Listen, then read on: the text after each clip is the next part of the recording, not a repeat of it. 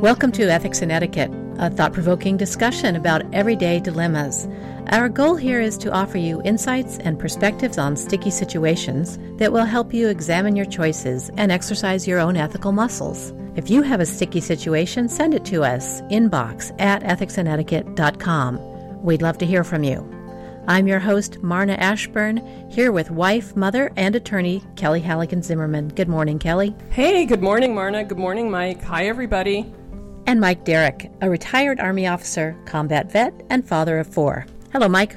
Hey, good morning, Marna, and good morning, Kelly, and good morning to all our listeners. Good morning, everybody. It's December, and the Christmas season is upon us. That doesn't have to mean we clench our fists and grit our teeth until the rush and crowds and obligations and wild spending subside and the bills start coming in. We could choose a different path. COVID has happened and it's still happening. If that isn't an agent of change, I don't know what is. There's opportunity for growth and insight and pivots even in challenging times. This may be one of those times we get to assess some previously cherished notions with a fresh eye. Last month, we heard from Kathy and Mike Derrick about their 210 mile hike on the John Muir Trail in California. One of the things that struck us was how much they loved the simplicity of life on the trail. They carried everything they needed in a 30 pound pack on their backs and found it so liberating. In Mike's words, it rewired their brains.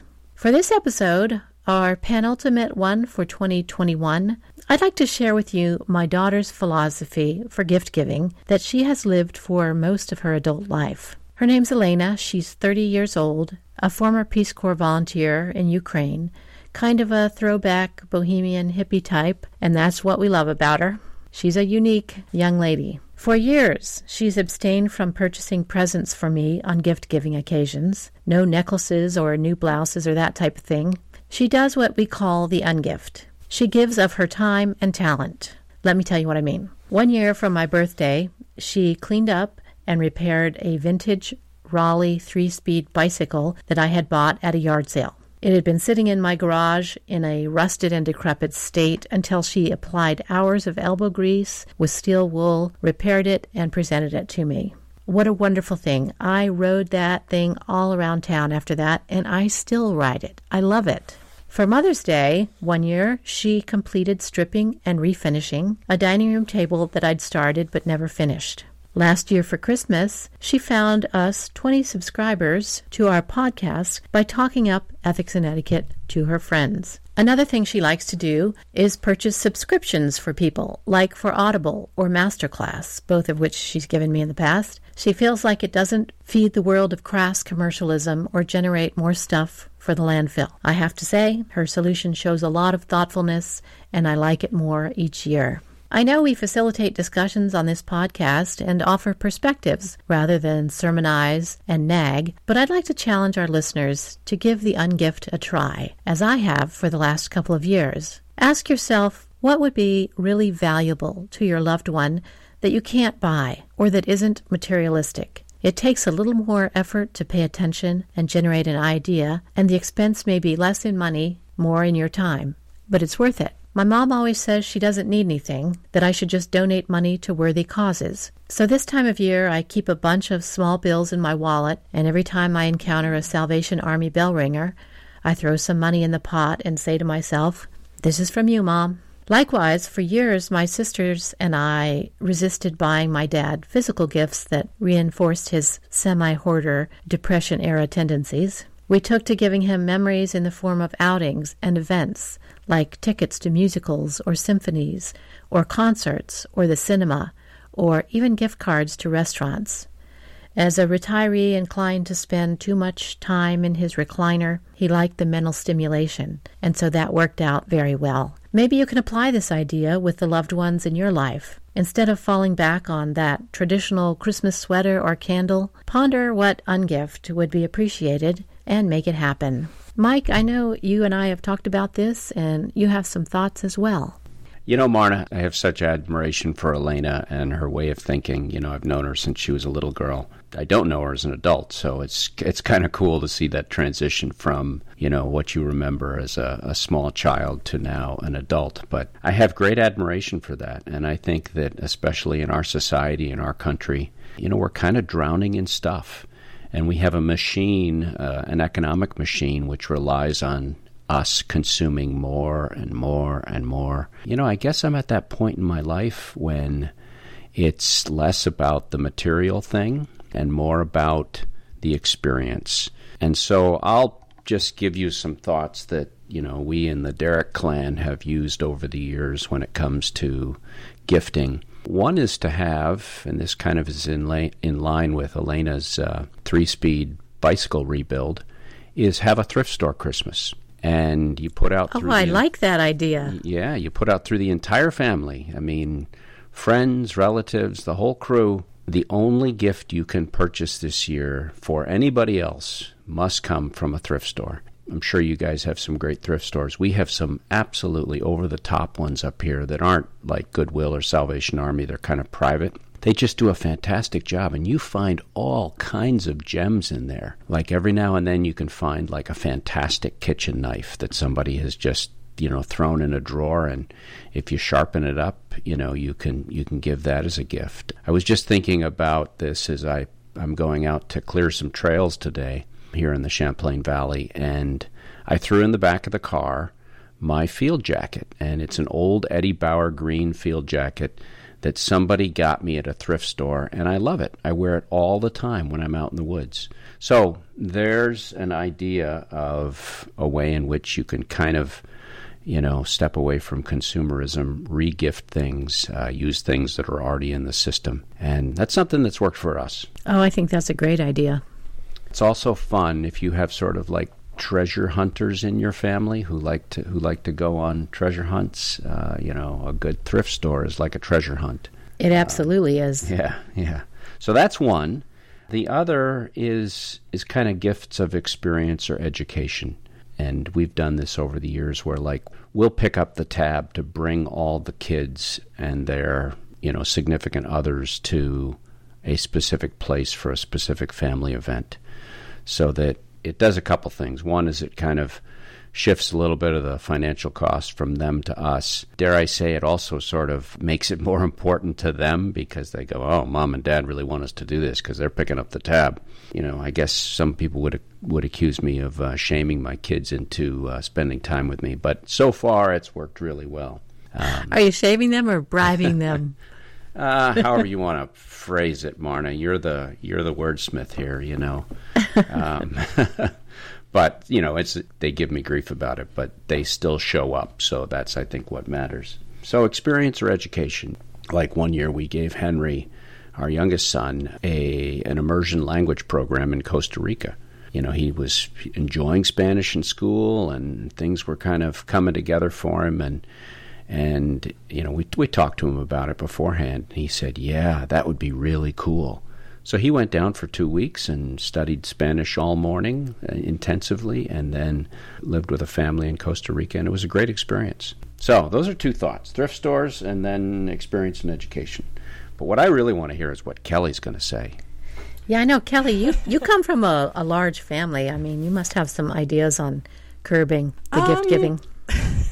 Not really. Not really? I, yeah. I mean, I'm, you're all in, huh? Yeah, we're all in. I'm super impressed by how thoughtful you guys are, and especially how you're not only talking the talk about the way you want to live, but walking the walk. And, you know, you have a set of principles and you're following through on them. So I think it's awesome, and there's a lot of really good ideas that you outlined. But I would say my family is more traditional as far as having a Christmas with a lot of gifts. It's always been kind of our our biggest holiday. I mean, I think we use common sense, but we spend time and you know buy gifts, and we have a lot of fun with it. And I guess maybe we are over consuming, but I guess it's just our thing. My, pa- my parents always made Christmas really big, and and I think it's partly because my parents, especially my father, grew up, you know, not well off at all. My dad tells stories. I know at least of a couple of Christmases when he was young where he got a note under the tree from Santa telling him that he would bring him skates later. You know, no Aw. gifts or anything. So Hard for a um, little boy to understand that. yeah, yeah, and he Yeah. only mentioned it, you know, in recent years. But mm-hmm. so we always we always had a lot of fun with Christmas. I mean, I think we try to keep it use common sense, try to keep it appropriate, you know, and you think about who you're getting a gift for.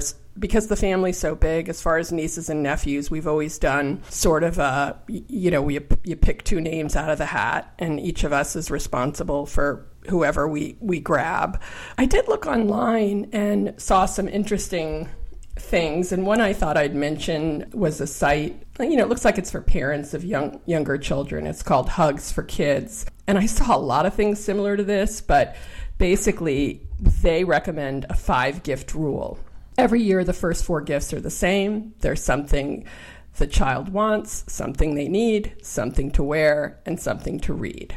And then the last one, the fifth item, is you know, they don't really know they want it and they don't really know they need it, but they do, and you're going to get it, and it's just going to blow them away.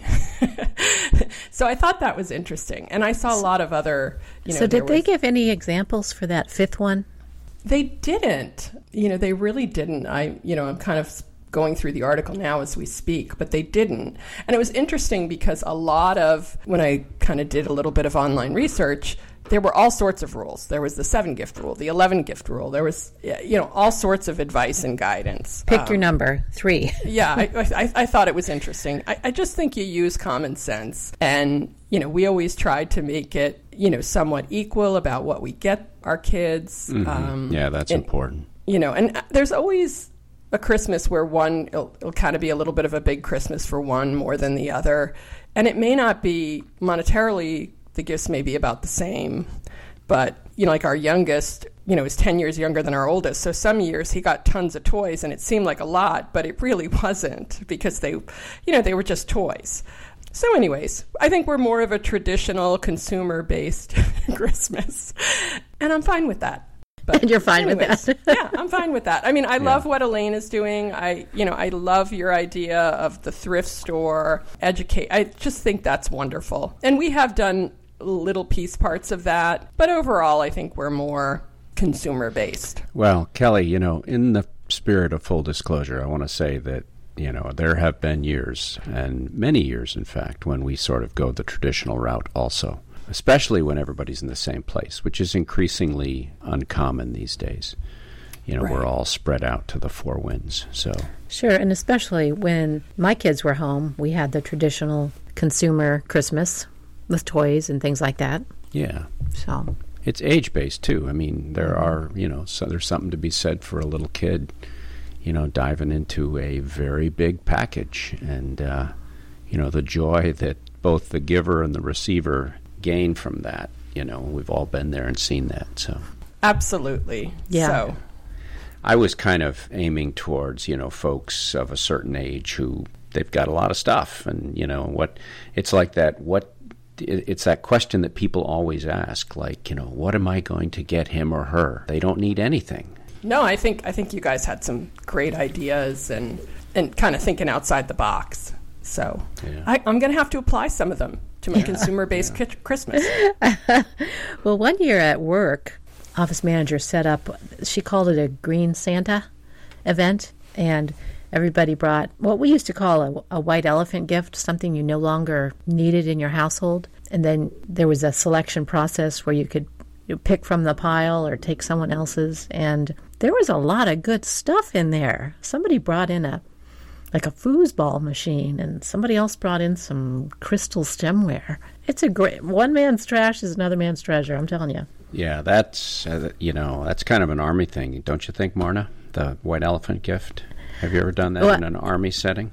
Yeah, yeah, we did that. Yankee swap. That's what we called it in Rhode Island. And boy, those are fun. They're the fun. You know, we've done it as a family with like with cousins a couple different years, especially when the Mm-hmm. cousins are kind of between eight and you know little maybe maybe tweens. You know, boy, things can get crazy. I know. So- Are there ever any hard feelings and hurt feelings? No, I don't think so. When if you, gifts if get you handle stolen? it right, you know, you know, some eight-year-old ends up with a candle, and um, you know, and they're like, "Whoa, how did that happen?" I know. And then, you know, Yeah, the have you one seen ends that? up with something really cool. So, Have you seen that Saturday Night Live skit where the gift that everybody reaches for last resort or spur of the moment when they're you need a gift? Oh, let me just give them a candle. Here, I've got a candle. Here's a candle. Candle for my teacher, a candle for my friend.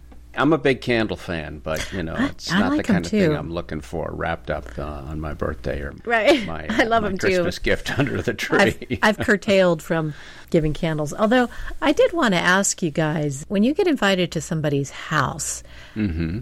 do you typically bring a hostess gift or a host gift? Often we do, and we've kind of gone in the direction of food because you know consumable. Uh huh. So you know we live up here in maple syrup country, and we live in apple country. So between apples and maple syrup, you can cover just about all the bases in terms of hostess gifts. What's an example of something that you've given? our go-to is maple syrup. You know, we bring a we bring a small bottle, you know, less than a quart of locally produced maple syrup, preferably somebody that we know who's making it.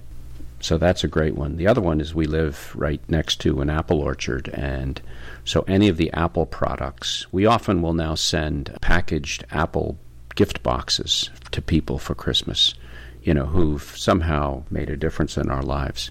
And so wherever they are, they get the they get twelve magnificent apples in the mail, or they get apple butter, or the orchard also does honey, and then they make they make these remarkable beeswax candles. Back to candles, Marna.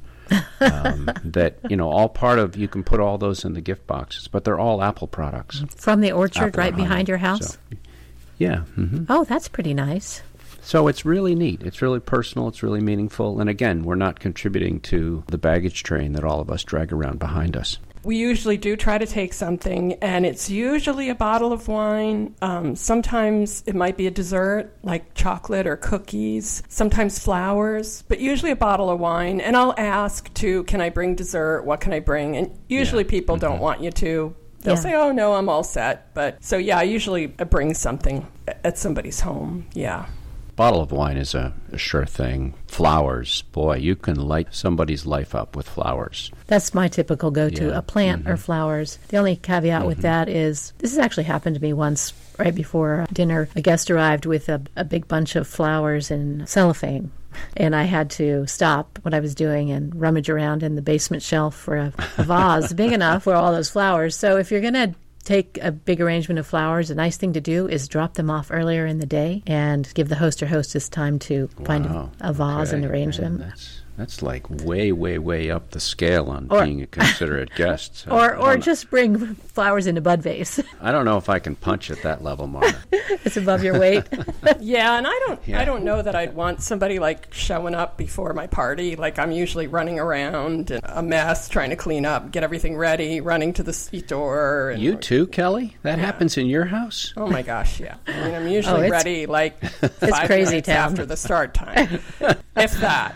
Oh, I'm so glad to hear that, you guys. God, I thought I was so deficient. we did something fun this year at Thanksgiving. My friends here in town and I, we had a Friendsgiving or a Sidesgiving where everybody brings their favorite side dish. No turkey or no roast or ham or anything, just it's just all sides. Yeah, and you get together for a very relaxing meal sometime before Thanksgiving, not on the mm-hmm. actual date. That was really nice. Very clever. Any other thoughts on gift giving for this holiday season? Yeah, there was a gift I received the other day that was extremely moving to me. I just didn't see it coming. It's not surprising it comes from one of a, a wonderful friend who's very thoughtful, and when he swings, he tends to hit things out of the park. I am uh, all right. I'm going to go out and say it, everybody. I'm turning 60 this week. Happy birthday. Well, Yeah, thank happy you. birthday. Thank you, guys. And um, I think we're gonna. I'm gonna talk a little bit more about that in the next podcast. But earlier this week, I get this small package in the mail. You know, handwritten. I can see who it's from, and I go, hmm, wonder what's going on here, because I didn't even know that he knew it was my birthday. And he sent me a a 19. I was born in 1961. He sent me an uncirculated half dollar from the Philadelphia Mint, Kelly, and then he he wrote this beautiful letter with it, and he talked about his father and how his father had given him something similar in his life, and that when he had a big day or something special going on, he would take that coin and put it in his pocket and carry it with him. And it kind of gave him that little extra something on those special days or important days. And I tell you, it was, again, I was caught way off guard. I didn't see it coming, but there I'm holding something in my hand that's absolutely beautiful. You know, still in the plastic uh, with 1961 engraved on it. So I was really touched. And so I just, as we talk about gift giving and we talk about how to make it more thoughtful and, and more, you know, meaningful and not just cause people to stack up more and more material things. Although this is a material thing, I just thought it was beautifully targeted. Just wanted to share that. I don't know if Yes. you're going to throw this in, Marna, but um, shout out to my friend Brian because uh, it uh, was deeply moving. Shout out to Brian. Those meaningful gifts Yeah, can be yeah. so powerful, Yeah. even if they're small. Yeah. Speaking of thrift shops, Mike, I love yard sales as well. Mm-hmm. Yeah, and sure. a person was cleaning out his parents' house, and this parents had been father had been a professor at the University of Rhode Island for years, had lived in the same house for years, and had acquired a bunch of Life magazines, like several boxes of them, which he put out for sale, and we bought all of them. It wasn't too much to buy all of them. And then I went through and I found the Life magazine for the week of anybody in my family or anniversaries of Mm-hmm. people in my family and found plastic covers for them. And so Oh, for that year, great. I Wow, gave uh, that's fantastic. yeah, I gave them awa- away for Christmas gifts and birthday gifts. And Mm-hmm, my aunt and uncle had their 60th wedding anniversary, and I sent them the Life magazine from the week of their marriage, and they loved it. They were very touched. What a brilliant thing, Marna. That sort of I don't know I don't know how you would phrase it, but that that gift that represents elapsed time and is so personal because it's your elapsed time. You know, whether that's a birthday or anniversary or whatever. Beautiful. Well said. And you know what else I noticed from reading those Life magazines? 50 years ago, they were talking about the same things that we're talking about now. They're talking about the state of education, they're talking about Yeah. the deficit, they're pro- talking about problems in the Middle East. Go Some things don't change. Go figure. Let's keep this conversation going. Send an email, inbox at ethicsandetiquette.com, or leave a voicemail at our website, ethicsandetiquette.com. Our Instagram is at ethicsetiquette, and our Facebook page is Ethics and Etiquette. Check them out. If you want to support what we're doing, subscribe to our podcast wherever you listen to your favorite podcasts, and leave us a gushing over the top review while you're there. We'll really appreciate it. And keep recommending ethics and etiquette to your friends and family. For Kelly Halligan Zimmerman and Mike Derrick, I'm Marna Ashburn, and this is Ethics and Etiquette, a thought provoking dialogue about everyday dilemmas. Thanks for being with us, and join us again. New episodes are posted on the first and third Wednesdays of every month. See you then.